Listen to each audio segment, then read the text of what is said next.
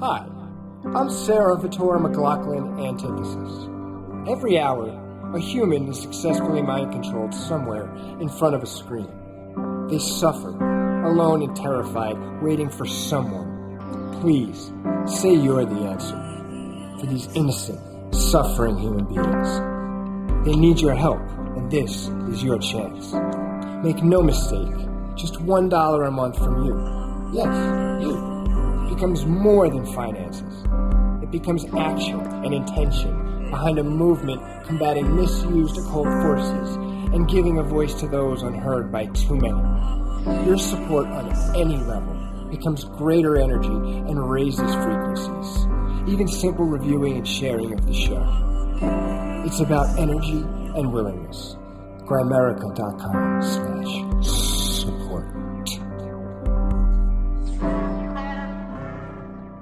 Okay, guys, we're here for a very uh, rare on scene sort of Grimerica. This is our first time ever trying this, actually. If you don't count Paradigm Symposium, we did a bit at Paradigm Yeah, we did some Symposium. we back did a then, bit yeah. there, but uh, And we've done some of the cabin and stuff like that too. Like when we go away, not with video though. not with video. No. that's right. We brought Brody along with us, and of course we're here because past guest Jamie Janover. I should have checked which episode it was. It was 164, I think. Was two it? years ago, almost to the day. Two years ago. Of course, 64 is in there. Was that when you were born? Does that follow you around? Well, 64 is fundamental to uh, the geometry of space-time. Really? nice. Oh, perfect. There we go. Yeah. I like Six- it. 64 tetrahedrons are needed to start to see this fractal octavization of perfectly balanced geometry, the known as the vector equilibrium. Wow. Nice. And that's the that's the uh, what's his name? The buckyball is 64 sides, isn't it? Or Mm, I'm not sure about bucky. Well, now we'll have to have you on for every 64. There's different buckyballs, different types and sizes, so I'm not sure okay. about yeah. But 64 tetrahedrons is is the first two octaves of perfect balanced geometry. Oh wow. Um, the cube octahedrons is two cube octahedrons uh, nested inside of each other. So 64 is found all over the place. We have 64 codons in our DNA. You have 64 cells before they start to bifurcate and become different types of cells. Um, Even audio, right? Because I can when it pops into my head right away is when I encode my this podcast episode. I have the option of 64, 128, 196, Yep. 3, 320, or yeah, however that computer works. Yeah. memory, like the Commodore 64, uh, 64 bits is fundamental in com- the way computer memory works. And uh, there's 64 hexagrams in the I Ching, and uh, you know it goes on and on. Wow. So There you go. So 32 should be the magic number. 32 is also significant because of half half of the division Yeah. of the 64, but uh, and octavization in general, like 8, 64, 32, you know, all those. Oh, yeah, that's interesting. And I like how um so 33 is not the magic number. Is there anything there? I, I I don't know about that. Uh, that that could be somehow uh, you know fractally related, some proportion of it, but It's like tool timing. So we're here. We're here at TELUS Convention Center in Calgary, and you're presenting tomorrow for a few Yeah. hours, right? yeah, It's I pretty do a good presentation. four-hour download on the entire universe in a nutshell. That's crazy. Yeah, that's my job. Well, we'll be here. We're looking forward to that. That starts at two o'clock tomorrow. I'm going to try and get this out tonight. So if you are in Calgary and you didn't hear about it yet, um, I think there was still like 15 tickets available when I was on the website and Okay. grabbed them. So there's still a few seats open. And of course, Jamie did mention he is going to be in Colorado, Denver, Colorado. Yeah, I'm Denver next next Sunday, the sixth. Okay, so I know we've got a ton of listeners in, in the Denver area. I know Salvatore's down there, and uh, a couple other people out of the chat. So you guys should uh, make sure you head on over. Ground. We'll put a link in the show notes. Yeah. Is that the same thing as as this? Yeah, it's at the Mercury Cafe. It's a four-hour synopsis of uh, Nassim Haramein, uh, his uh, unified field theory. He's a physicist, and so it's basically the the description of the universe at all scales, cosmological to quantum, how it's all connected, how it's all one It's thing. like a new relativity. it's taking Einstein's equations and adding to it. He added spin to Einstein's equations because Einstein talked about space-time curvature, but it's not just curving; it's curling, like water going down the drain. Right? When you pull the plug out of your bathtub. The water doesn't just vortex straight down; it spins as it goes. That's right. So is that the same sort of? Would, could that be the same sort of uh, par- comparison as to like?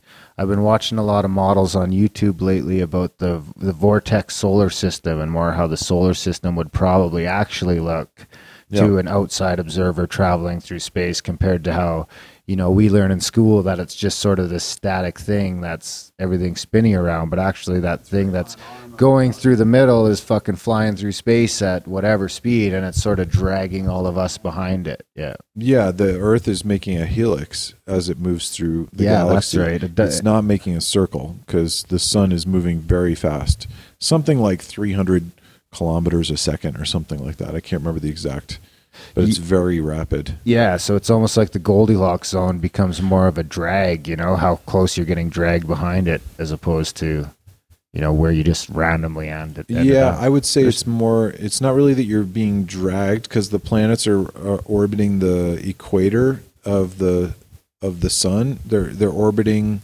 as the sun is moving, so the whole thing is moving.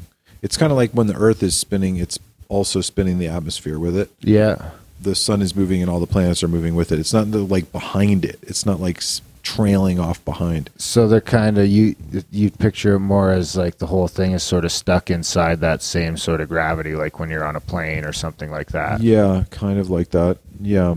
And then and then the plane of of the planets moving with the sun is not at a 90 degree angle to the motion of the sun. It's at a 60 degree angle. That's right. The the ecliptic, the plane of the or of orbits is at an angle. And then of course the sun itself is also spiraling, but it's a very long gradual spiral and it takes millions of years to do a spiral. Because it's spiraling away out away along one of the arms of the galaxy. What is it that um, what what is the sun the sun what's the sun cycle that uh, is it the 12 years or There's an 11 year 11 years? cycle where it's more activity and less activity, and uh, it's pretty regular. We've been observing it for quite a while. Is that related to that same sort of is that somehow built into that slow spiral? I don't think so. I don't know that the spiral rate is related to the sun cycle, but they they have to be connected somehow. But uh, I don't think that there necessarily is causation or that it's directly related. like or. I haven't heard about that. I should say. I wonder if mean, it's maybe like- it is. because I, I Um, pictured it sort of as like the tick on the like the 70, 72 years of the great year sort of thing you know right. being like what does that work out to exactly one degree or something like that Yeah, so it'd be should- interesting to know if that 11 years ended up factoring as to you know somehow into 360 degrees Right. just- those numbers Yeah. always seem to surprise you when you run them and you're like wait what Yep.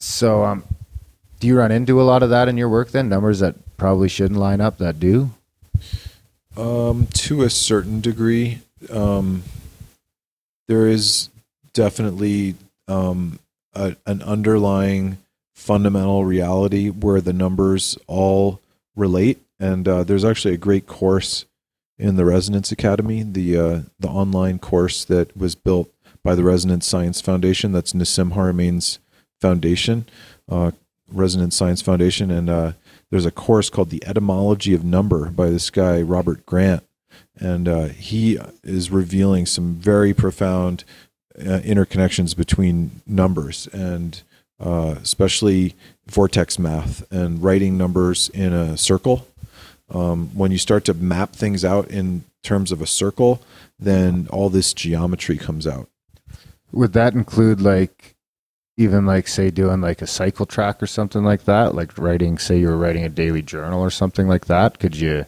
Would it, is there any benefit to sort of having that in a circle? I'd say there's probably a benefit to having anything that you do in a circle because it's such a foundational pattern of the universe. And the universe, if, it, if you had to say what's the universe doing, you can only tell me one thing. Making I would, circles. it's making spheres, Spheres. and the sphere is the circle is the flat sphere basically. But um, yeah, if you map thing to uh, things to spheres, then it starts to reveal another level of detail of the reality.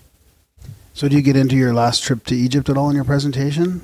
Was that and that that number guy was was there, wasn't he? Yeah, Robert Grant was with Yeah. us in Egypt. We Yeah. do an annual trip every year with the Resonance Academy. The first annual was last October, We went to Egypt, and this uh, this fall we're going to Peru. Uh, and we uh, explored some really cool sites that most tourists don't get to go. And we talked about alternative theories to the predominant theory of Egyptologists, which will say that the pharaohs built the pyramids and that Khufu was the guy who built the Great Pyramid. And we learned a lot of alternative information to that. And I go into great detail in my presentations uh, relating the physics and the geometry of space time to ancient civilizations and them encoding this information in their documents and their monuments and their traditions. Do you have a favorite um, sort of alternative theory to the pyramids? I know my favorite has always been that there was some sort of a seed bank. Like I think those those sarcophaguses were like filled with seeds and shit to start up the new world after the flood. The predominant theory, I think the one that makes the most sense is probably um, what's kind of known as the Giza power plant, that it was an energy device of So some I kind. like that one a lot too. and uh, it was either harnessing electrical energy and or it was using gas various types of gases or and or it was using water that came up from the aquifers that are under the pyramid. And that's the same uh, thing that we see in other places where there's pyramids that there's aquifers.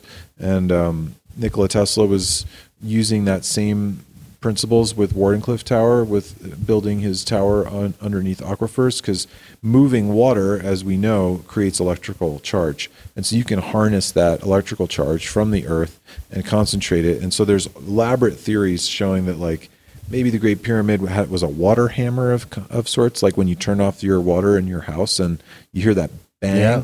because the column of water is hitting Stopping. because you can't compactify water. You can't squish it and make it smaller. And so it just stops like you know like a solid. And uh, so maybe there was a, a water hammer type of action in there. Maybe gas was accumulating and going up into the chambers. And maybe it was like made to ionize water to charge it so that you could use it to irrigate your crops and then grow much more food for your civilization um, it could have been like that it was creating an energy beam that comes out of the tip of the pyramid that um, you know Destroys planets. yeah, it helps to ground the planet, and then maybe it was like a beacon for like being able to see where you want to come in if you're flying from Like the a landing, outside. yeah. yeah. It definitely doesn't I mean, seem to be for burying a dead king. No, that has been debunked big time. Uh, Khufu, the only statue found of Khufu is three inches tall. That's right, and it looked like the paint was much older, right? I think they uh, eventually ended up. I don't know if it's official yet, but from what I've heard, that whole Khufu thing was based on basically, you know, graffiti from however long ago. Yeah, there was an uh, anthropologist that was one of the first ones to start to really go deep in investigating the pyramid. And there's the theory that he forged the cartouche of the Khufu's name. The cartouche is like the hieroglyphics written in a pill-shaped oval, which is kind of like your like your name, your label that you would put on stuff. And he misspelled it, or he spelled it a way that is different than the way that they would actually spell it back in the day, because there's different ways to write the name. So that's the theory is that he basically forged that so that he could be like, look, I discovered this important thing, and I'm the guy who discovered it, that kind of thing. And hasn't it been discovered that a lot of these megalithic structures are above water aquifers as well? Quite a bit, yeah, and he, and even cathedrals in, in Europe, the altar at the top at the end of the cathedral are oftentimes underneath um, underground water passages and stuff. So So that's throwing out the 2,500 year old date, obviously, 2,500 BC.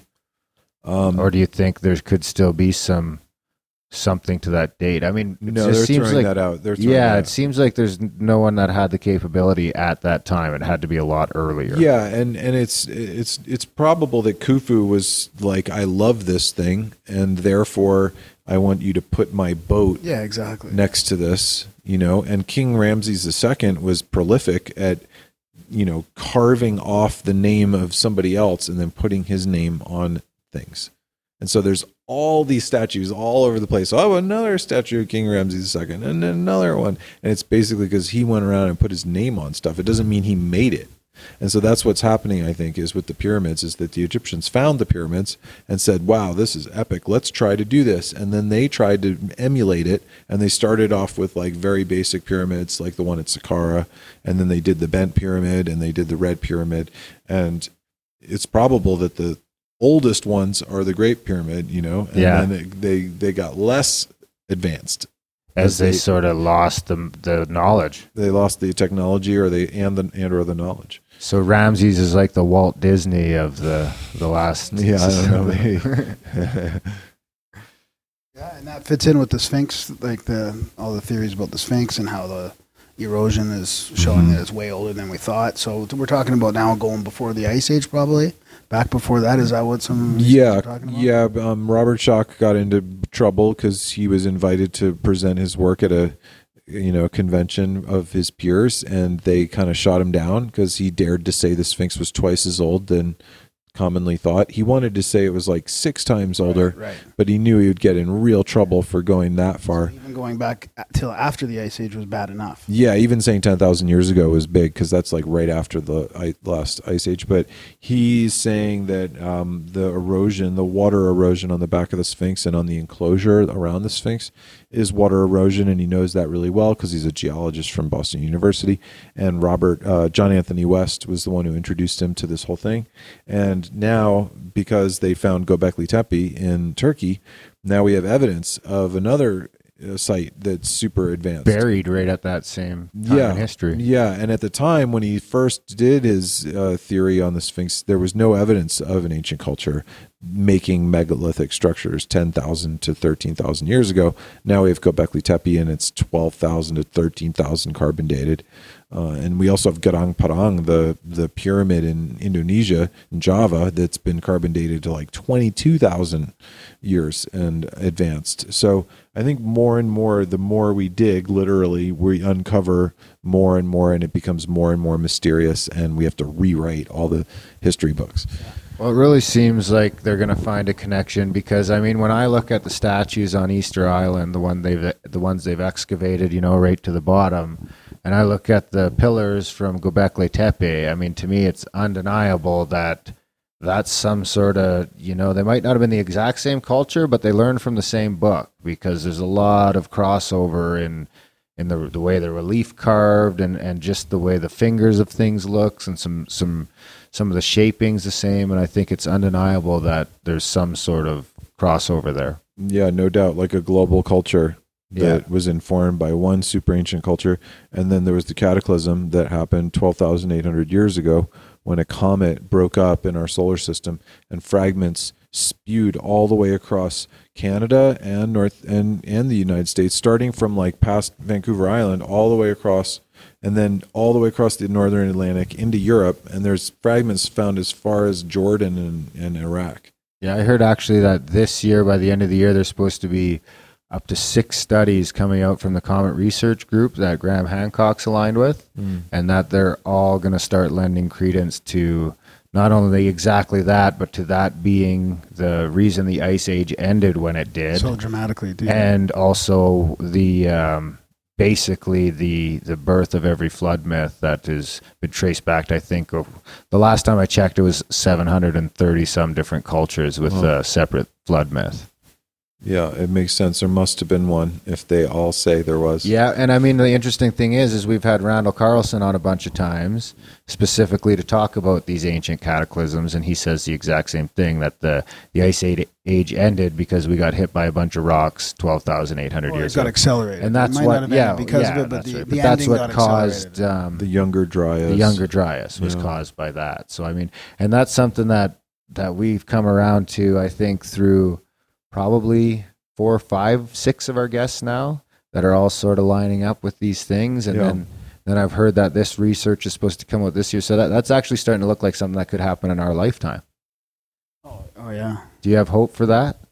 Of what? Of maybe some, if you know, accepting some of the work of these these guys like yourself and Hancock and these guys that are saying, "Look, we were around forever ago. Oh, this isn't the first. It's, it's already being accepted, I think. yeah, Uh, it's maybe it's not by maybe the most mainstream, but the evidence is so piling up. It's gonna. it's gonna. I want to hear Shermer say it. it's to come around. I think that's happening across the board with all disciplines. I mean, so many of the things that I was told when I was a kid turned out to be absolutely wrong, like super duper wrong. Yeah, embarrassingly. Not, not just a little bit wrong. And so I feel like almost an obligation to go out and spread the next level of understanding. Because like if we already know that the, the the earth isn't making a circle around the sun you don't need to flatten out that model that's right. and show it to a kid. You know we still show kids models of gravity where you show the earth making a dimple you know in a fabric. And and in that example gravity is flat like gravity is not a flat surface that's No. being dimpled by a sphere I mean, that's the sh- picture you'll show the kids, but you don't need to flatten gravity. No, I, and you you know, know. that video I could see being useful to somebody much older than a kid if they're having Oh, it's- trouble yeah, it's catching that concept. Oh, but when you show that to a kid, they sort of lock that in as moving forward. As and instead of using it as a tool, yeah. they're using it as the end all be all. Think about how much time and energy and money we spent to make the movie Avatar, and we don't have a basic animation showing The the yeah. the relative motion of our local environment that we show all preschool kids. Like, yeah, here's what a year is. A year is one rotation of a helix, not a circle going around the sun. Like we're flattening ideas and making them simple when the kids are ready to tell us what's up. They're evolving faster than than the adults. Yeah, And the by the way, textbooks your- can't keep up. Even if they entire wanted to keep being them is up, made they up can't by a keep double up. helix. Well, yeah, they're all every planet is making different size helixes because they're different periods. So that's orbits. fucking crazy. That's gotta like how how can you not take that because how can you not take that and equate that to some sort of grand design? Well, then you got to start defining what you mean by grand design. I well, I like to leave it there just because when you go any further, I find it, you can get into that. I mean, I, I look at it as everything, anything from a simulation to, I mean, that would be my end of the spectrum, where other people would probably call it God. But I mean, when you start to see these different patterns and numbers and and and movements and everything else, I mean, and then they're inside the human body, are, are doing the same things, and Yeah. you, it's it's it becomes pretty hard to deny that that it's you know it's I mean it's not a that it's all connected and b that you know someone was using the same sort of brush. Yeah, we got into trouble because back before we invented the scientific method, everybody was kind of using their intuition and had faith and you know um, uh, spiritual kind of religious information that informed them. And then we started collecting data and invented the scientific method and came up with the idea of hypotheses and you know matching data to hypotheses and all this. And then when the scientists started to show this structure and like this grand design, then the religious people would say, Aha, you just proved that God exists. And the scientists were like, Wait, wait, we don't want to be mystics. We're not spiritual. We want finite numbers. We want real data. We're scientists. We're not mystics. And so they this dichotomy was born where science said, Oh no, no, no, no. It's all just random. The universe is super random. It's just a bunch of stuff flying around. And because it existed for such a long time, that eventually it organized itself and that's how life evolved is because there was this primordial soup and then the lightning bolt hit the surface of the soup and energized the soup i mean you remember getting Yeah. told this story Yeah, when we were right. kids that life just formed on this planet because we were lucky that over a long time lots of molecules happened to come together by chance Yeah, one in a billion could happen fourteen times. or yeah, and it's right? obvious that it wasn't by chance. And so we got into this whole weird thing where it's like either you're religious and you believe God organized all this stuff, or you're a scientist and you think it's random. But now the science is proving that it's not random, that there is some crazy, you could call it a grand design, I guess. I would just call it that the universe has a very specific organization to it. And we've started to figure out what that is. And it's, you know, the one thing that connects all things in the whole universe is the space. And so you're like, okay, well, what's up with the space? Is the space random or does the space have structure? And so you're like, okay, well, let's figure out is there structure in space? Wait, what's the study of structure in space called? Geometry. Right? So then the question is, what is the geometry of the fabric of the vacuum? What's the geometry of space time? And when you start to find that out, then you realize, oh, it's tetrahedral. And if you put a sphere around each one of those tetrahedrons, it's an infinite scalar 3D flower of life. Flower of life symbol is the fundamental pattern of the f- quantum vacuum fluctuations that make up the proton. And it's also the building blocks of sacred.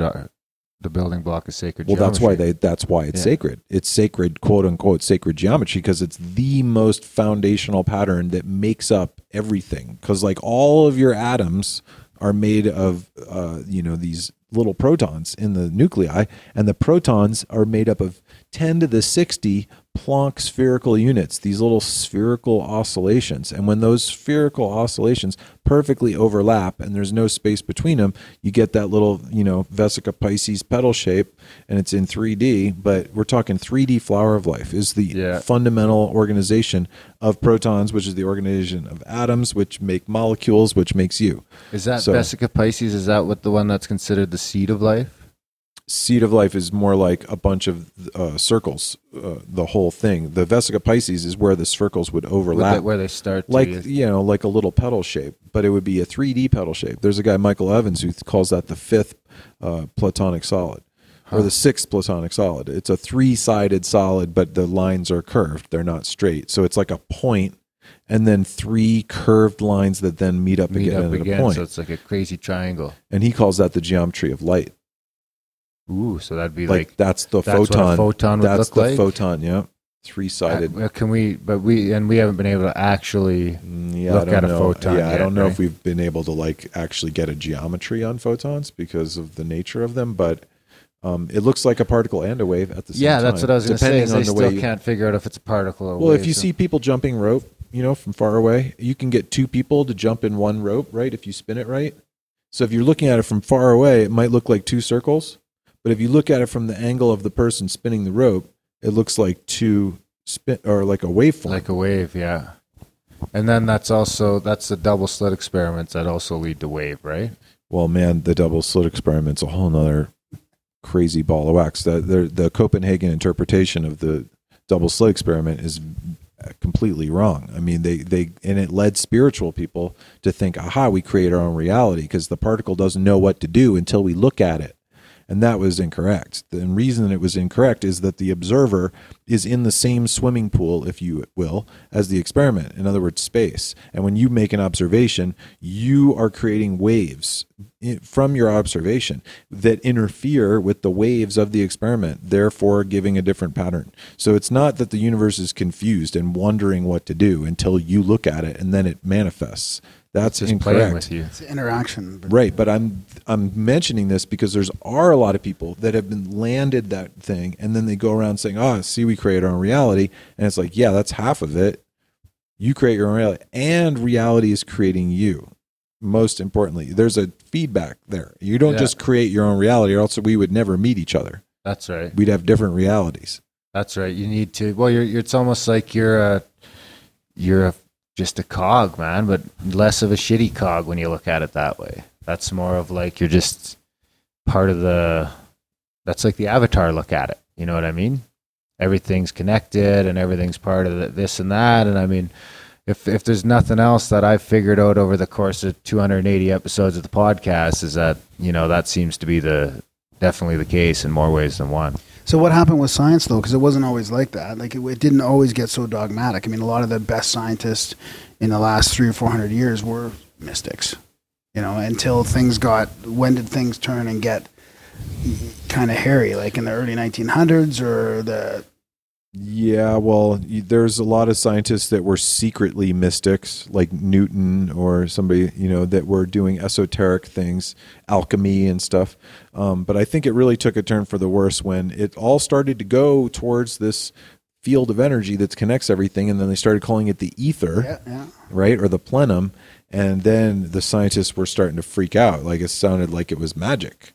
Like "Wait, we're now doing mystic. We're not mystics. We're not doing magic, right? So they just said, don't worry about the ether. Because what happened is they measured how much energy density there is in space. And it was so much energy that when they put the number that represented that in their equations, all their equations came to infinity. they're like, "What are we going to do? Go out and announce we figured it out? Infinity times infinity is infinity." Yeah. And like Wolf Blitzer's like, "Thanks, Lao Tzu. I thought we were talking about physics, right?" Like they can't announce that. So what did they do? They said, "Okay, we'll say space is really, really, really, really full of energy, but it's not infinite," and they rounded off infinity. It's dark. Well, infinite makes it tough to sell oil for a ball dollar, you know, a hundred Yeah. bucks a barrel. But I mean, if you round off infinity, that's like an infinite fudge factor and an infinite mistake. And then you're like, okay. And then you come up with your field equations because you said, oh, don't worry about space. That's just background medium. That's like saying, don't but worry about water in biology. Like, oh, yeah, that's just the stuff that the biology happens in, right? Like your DNA won't zip and unzip unless it's perfectly packed by water molecules. The water molecules are the thing that makes it zip and unzip Yeah. right? So you can't just ignore the water and you can't just ignore the space. But when they ignored the space and how much energy was in there, then they went about and they got their field equations and they said, okay, here's our standard model of physics. This is tight. We got it figured out. There's a certain amount of mass in the universe. And then they got on their telescopes and they started looking. They're like, wait a minute, we're missing some of the mass. How much are you missing? 95%. So, like, our best model for the universe, the standard model of physics, ninety-five percent. is predicting 5% correctly and the other 5% is incorrect. Well, and, didn't they just throw that in the dark matter or the dark energy? yeah, and then I mean, what did they do? They didn't say, "Oh, maybe we made a mistake." They said, "Oh, we'll just invent a new type of matter and a new type of energy out of thin air and we'll call it dark matter because we can't see it.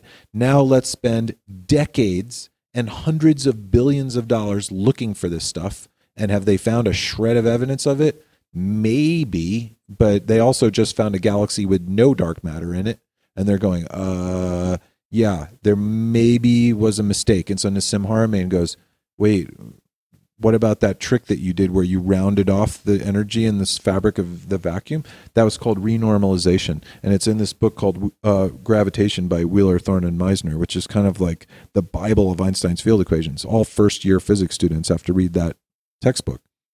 And they pulled this energy out and said, don't worry about that energy because if we include it, then it looks like everything's infinite and we we don't want to be mystics. And so it got things really confused. It got cemented. And now here we are spending all this time and energy and money looking for dark matter when we should probably be feeding the starving babies on this planet Yeah, right now. You know what I'm saying? Especially when it'll probably turn out that dark matter is just another five percent. You're still missing ninety. or that dark matter is just a misperception of what's actually going on. In other words, when you account for the energy in the space, then there's so much energy density in space that protons are black holes. And when protons are black holes, then they orbit each other at the speed of light, and the amount of gravitational attraction that they would have at that scale of black hole equals exactly, exactly, exactly within a very small percentage the force that we also invented out of thin air called the strong force that holds the nuclei of Is atoms the weak together. force invented too? Well, the weak force is more like nuclear decay, and that's like radiation, and that is maybe part of a natural process of like um, the shearing that happens at the event horizon of a black hole spinning. Subatomic particles only exist for a very small amount of time, and then they go suck right back into the vacuum, or they become part of a proton. So. What I'm saying is that basically the mistake of ignoring the ether and being afraid of this magical thing called the ether was where this all went wrong. Yeah, yeah. That that um you know the the ancient wisdom that was encoded started to get totally squashed by modern thinkers and we got really confused in the recent times, you know. You know, we're discriminating against people based on their color and all this very strange behavior is coming out of this idea that things can be separate from each other. It's probably the biggest mistake in the history of human consciousness that that humans think that it's even possible that something can be completely separate from something else when it's impossible. Yeah, when it's all butterfly affecting all over the place at all times. Yeah, there's no boxes. There's just you can't put a box. I mean, like in all the textbooks in physics, it says in a closed system, da, da, da, da, da. in a closed system, all the laws of physics are in a closed system. And then there's the asterisk at the bottom that says no such thing has ever been found. There's no closed system. So, like, yeah, great guys, thanks for your Well, cl- theoretical stuff, but like, meanwhile, look what's actually happening. Like, Yeah, look at all the evidence from like Nassim, the stuff he's working on, and guys like Rupert Sheldrake and the morphic resonance and all this Yeah. stuff that's showing that there is something. Yeah. Could you define a closed system as like, say, a, a video game or something like that, as an example of something that's just got its fundamental rules and its limit and its time, and that's that's it? Is that even a closed system? Or No like way. Google Earth. No way. That that video game exists in space, Yeah, yeah, yeah. and somebody had to design it, and it's in that hardware, and it's ones and zeros, and that's not closed. It's That's right. It's in, it's on the Earth, and it's in the solar system. It's in the galaxy. It's in the universe. it's in the multiverse. Yeah, it's crazy. It's in, It's embedded. It's like everything on Earth being the result of a human idea, sort of thing. Sort of, it's like it's all comes back to humanity in some way. When it's, you know, it all starts as an idea, idea in someone's. It's crazy. So my dad used to say that anything you can think of is possible, like because you can think of it. Like it starts there. right? yeah. Everything you can see started there. And, So- Pic- and Picasso said everything you can imagine is real. Yeah, that's interesting. It's just a matter of when. It's a good one. So what um what are you guys doing in Peru then? And like, is it is it's Oh. continuing on? This is your only your Yeah. second year then? I mean, can you yeah, because we're going to go. We're going to see the connection between Peru and Egypt, which is the ed, the evidence of the ancient technologies that were being used to cut the stones. Because you see the same kind of cutting in the similar kinds of rock. They like look puffy sometimes, like pillows, but they're perfectly aligned and perfectly cut. And there's these little knobs coming off of them sometimes. And so sometimes you're looking at a rock and you're like, "Where am I?" You know, this looks like the same culture that I saw on the other side of the planet. So that's what we're going to go check out. So you're gonna go to Boliv- Nice. Bolivia too as well Yeah. for Puma Punku and Yeah, all that. yeah. Ooh, Yeah, yeah. I always really- like Puma Punku with the H ones. Yeah. We're going to hit up all those really great uh, ancient sites all around uh, Lake Titicaca and, you know, in Peru and Bolivia. Ooh, so you, you go to that temple where they got that alien face? I'm not there's sure. like all the faces, and there's that one. They're like, "That's an alien." there's some great uh, That's th- the alien that there's shot some the great dinosaurs. pages on the uh, on the on resonance.is that's the the website for Nassim Haramein resonance.is and uh, there's the itinerary is there for this trip and day by day it shows all the sites we're going to Nice. So, Can I don't- people still I sign up for that or anything like that, or is it a closed or an open? oh no it's open If people can sign up, Oh, yeah. that's one of those type things. Well, Yeah, we yeah. might have a few listeners that might get Yeah, down. well, with we do have actually. some. We, We, well, we've already got uh, our friend from the chats. He's already gone. Alan's Yeah. Alan's already gone. and gone. Matt Biller was on our show, who was with with No, you that's guys. right. yeah. Yeah. Matt was with us in in Egypt um, and Foster Gamble and Kimberly Gamble from Thrive were with us in Egypt as well yeah, we haven't had them on yet, but we've been trying. We'll get there. We're hoping Yeah, to they're have them coming on out with a eventually. new. I think they're 'Cause I coming out think with a Thrive new, whole 2 new comes thing. out. yeah. Thrive Thrive 2 they're starting to work on it right now they're doing some really big um, systems for that. They're going to do some really cool organization. The way that they're going to put it together the way they're going to fund it the way they're going to publicize it. And this one's all about solutions right? The other the first one was called like what is it going to what it, what will it take? Yeah, and now this one is here's what it's going to take. Yeah. you know so. It's it's nice to see these sorts of things get traction, man. Like ten years ago, I would have thought it wasn't possible. yeah it's happening quick. And thanks to you guys for you know pumping the field. You guys are adding torque We're trying. Yeah, we're, trying, yeah, we we're try. adding torque to the spin of change Oh, that's a good way to put it. That's it. all we like can that. do. Yeah, it's actually seems to be. That's one of my rants lately. Is that you know podcasts are the. I mean, it's going to start with podcasts, and I think it'll be video eventually when something replaces YouTube. But it's going to start with these.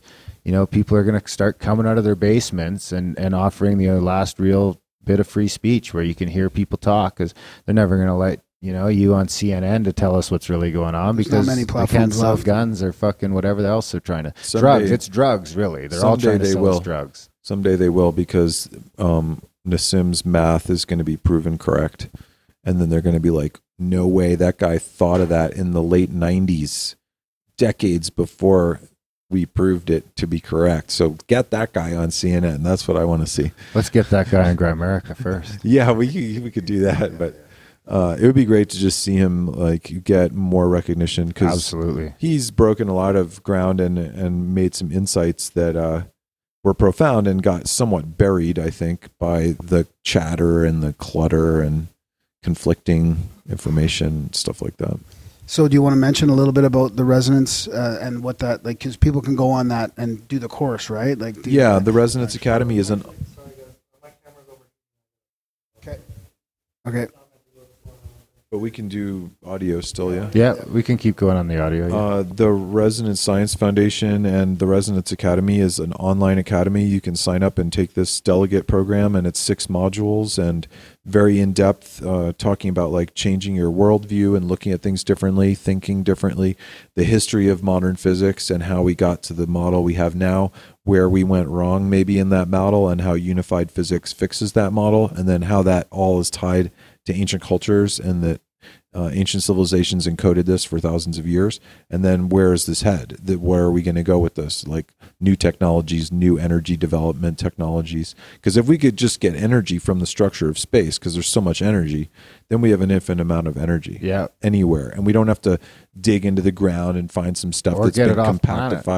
Compactified with, or go off planet or anything like that Or get off planet, right? Because then technically we could get to space and pull energy out of that instead of trying to. you don't need to go to space to No, get because space is everywhere You- yeah, but you I might can- just want to go to Mars or something. well yeah it does it means that you have gravity control yeah, that so I can just go. Like if I want to go to Mars, what about would that affect light speed? Well, I think light speed isn't very fast because if Yeah, you wanted to go I'm to the other side of the galaxy, Does Nassim let us break light speed? well, Is- that's the thing is we know that Einstein-Rosen bridges, otherwise known as wormholes, are real, and so that's they connect all the protons. The protons have tiny little terminuses of flower of life t- pattern of the PSUs, the Planck spherical units. So it's like a a flower of life tiling pattern on the outside of the proton, and each one of those has a little quantum wormhole, 10 to the 40 quantum wormholes Jeez. connecting to 10 to the 40 other protons, which connect to other protons. That's how the whole thing is talking to itself. ten to the forty is into the trillions. It's got Oh, way more than that. It's 40 zeros. I don't even know what you- That's fucking crazy. yeah, and there's 10 to the 60 on the So- inside. So it's so- the ratio of information on the inside to the outside that is the gravitational So just field. to make sure I'm following that, that basically would mean that I can pop in and pop out wherever I want. If you figure out how to do that. How once I figure out how to pop, In- I Intention. mean, what's your cell phone going to look like in a thousand years? it's going to be right? in my brain. I mean, what did our cell phones look like 10 years ago, right? Yeah. Compared to what they look now. So, in a thousand years, what does that look like? What if there's a culture that has a million years of technological advancement on us? That's what I say to people that are like to if if you're in like high school now and they're asking you what you want to be when you grow up, it probably doesn't exist yet. Maybe not. It's you know Yeah. there's a good chance unless it's like you know I don't know what what what job is around today that's going to look the same in even 15 years. So we're we're headed to some fun times once we figure out how to control gravity. Because for a long time there was this mysterious field that we couldn't really access, known as electromagnetism. And then when we figured out how to deal with that, then we were able to put it in our devices. And now I can talk into this little metal thing, and it goes into that thing. And by it tonight encodes- it's going to be yeah, and encodes the information. And that was because we took an invisible field of information and managed how to you know to tap into it and organize it so if we can do that with gravity then you can you know move from point a to point b a lot easier wow. And some people are doing it with gravity already. I mean, has Nassim been approached by, you know, a community of elites that are flying around in these uh, UFOs? I mean, I, I mean, I hate, bra- I hate to broach it, but I mean, there's you stories know, of you know people that are working on this kind of stuff uh, they if you go down the rabbit hole far enough you all come out to the same place because it's the fundamental reality and so if you see that there's a guy like Nassim who's describing what you just discovered yeah. then you want to call him and be like dude i That's just kinda what I'm getting at. worked on check out this thing i'm working on can you advise on what's going on here and so he's in touch with quite a few people Yeah. that are doing really cool experiments but it's a little early still right we still have opec and if you're going to take down opec with your device you want to maybe be a little bit careful about Yeah. how you unveil that and when and all that but there's too many people right they don't have enough hands and mallets to play whack-a-mole with every single free energy inventor out there Especially in the age of information when they can all just spread it and Yeah. spread it and spread it. yeah so the You cat's know, out of the 50 years ago it was just like Yeah, well, Tesla was the main The- guy, probably the- yeah, and they did a fabulous job squashing him and grabbing all of his information, and and the military took all that stuff. Trump And, so, got to read it. And now it's starting to starting to come out because like now everybody's like, oh yeah, we know who that is now, but it wasn't in my textbooks when I was in high school. They didn't No. talk about Tesla. They talked about Edison inventing the light bulb, and he didn't. I think the only Like- thing I seen about Tesla in, in school was just if it was like in a comic book. Right. Is he'd Right. be like the evil or whatever, you know, or a Tesla tower in a comic book. I think that was like my first. Right. You know what it was? I think it was like in a fucking computer game. There was a Tesla tower. It was like one of those early Warcraft sort of rendition games, and that was the first time I ever heard the name Tesla. Perfect. Nice. Red alert.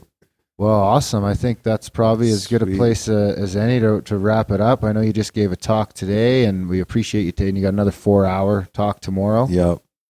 But it's the infinite universe, and uh, you can talk about it forever. Yeah, That's right. Yeah, thanks for uh, Absolutely. thanks for meeting with us and Yeah, thank you guys. I time with us. appreciate what you're doing, and uh, Yeah. uh, I appreciate your uh, your artist too. Uh, Oh, yeah, doing yeah, doing for the artwork. It's cool Oh, Shout out to Nap. Yeah, like I say, I'll email you that tonight. Yeah, shout out to that artist. Thank you. Yeah. Yeah, no I'll use the same one for this episode. Yeah, let's Sweet. do that. Yeah. Yeah. Yeah. All right. Um, Okay. Yeah, and so hopefully I'll see some of you folks tomorrow here in Calgary uh, at the TELUS Convention Center, uh, two to six. Uh, I just download the whole thing, starting with you know the early uh, physics all the way to you know uh, all the way to us in a context of the greater community. Let's just say, Perfect. And of course, big shout out to our Colorado listeners who are uh, who will have a chance to catch the same presentation that Graham Mercury be at, at the Mercury Cafe. two to six Sunday, the May sixth. I'll be real surprised if at least Salvatore doesn't come out. Yeah. I'm sure he'll come out for sure. always really amazing people come to these talks. Um, yeah. Anybody who's uh, already onto this and is seeking out this information and shows up at this talk, you're in a room of like minds where you can really explore and say some really amazing stuff that you wouldn't necessarily choose to say in public Yep. in a different audience. You know, people especially come up to me and tell me some amazing stuff after I'm done with these talks. Yeah. Like they almost look to the right and left and they Yeah. say, I've never told anybody this, but and then I just hear some amazing stories. Oh, yeah. So yeah, it's it's been it's been an honor to just be a conduit of this information because I'm not a physicist. I just saw Nassim and thought this guy's so onto it, and he needs he deserves to have his information, Yep. you know, known by more people. And it's it's hard to convey in a short time, and it takes practice. And so I've done that enough that I can like try to distill it uh, in a way that's you know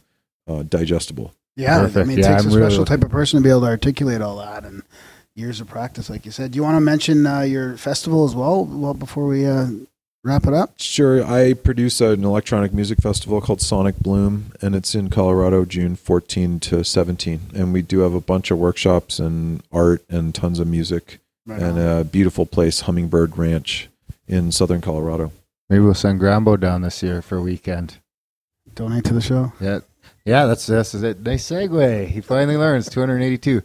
Yeah, guys, support the show so we can send Graham to Sonic Bloom and uh, do other fun stuff like this. Honestly, we couldn't come out on location with all this stuff. This is all shit that we uh, we bought from the donations from Yeah. listeners from you guys. Yeah. So uh, nice. Yeah. support the show, guys, if you choose to do so. Grimerica.ca slash support.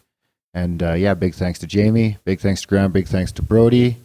And uh, big thanks to the convention center.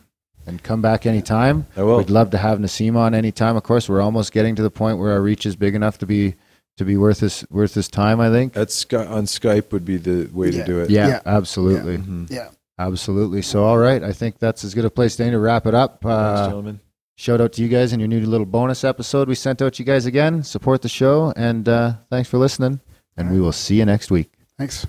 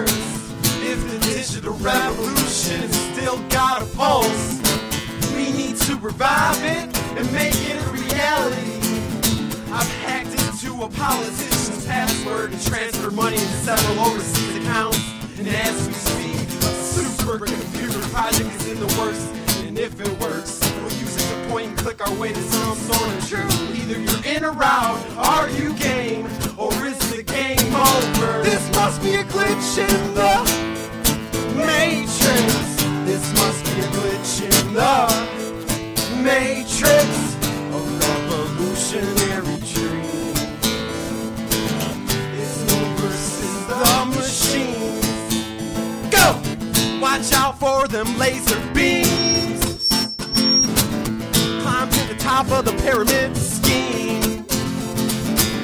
Capitol Hill's getting steeper and steeper. Meanwhile, the deck gets deeper and deeper. Don't get comfortable, free thinkers. Cause it's gonna take more than hand and eye coordination on your PlayStation. It's gonna take mind elevation. There must be a glitch in the matrix. There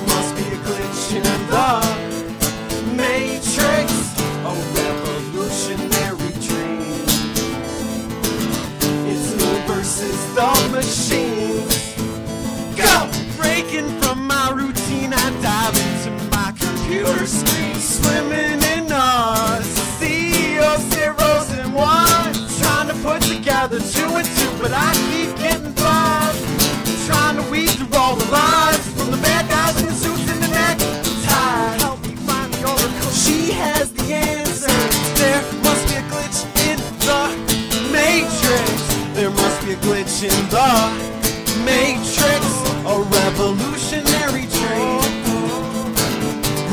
against the machine.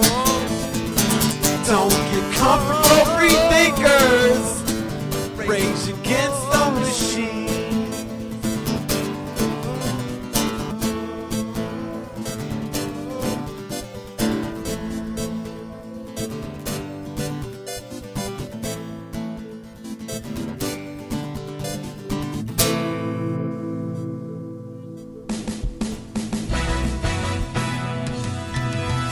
They like coast to coast, but on demand, raw and uncut interviews, and all without no ads. One says false and one says true, and the rate you sing grows too. Grimerica, Grimerica is here for you.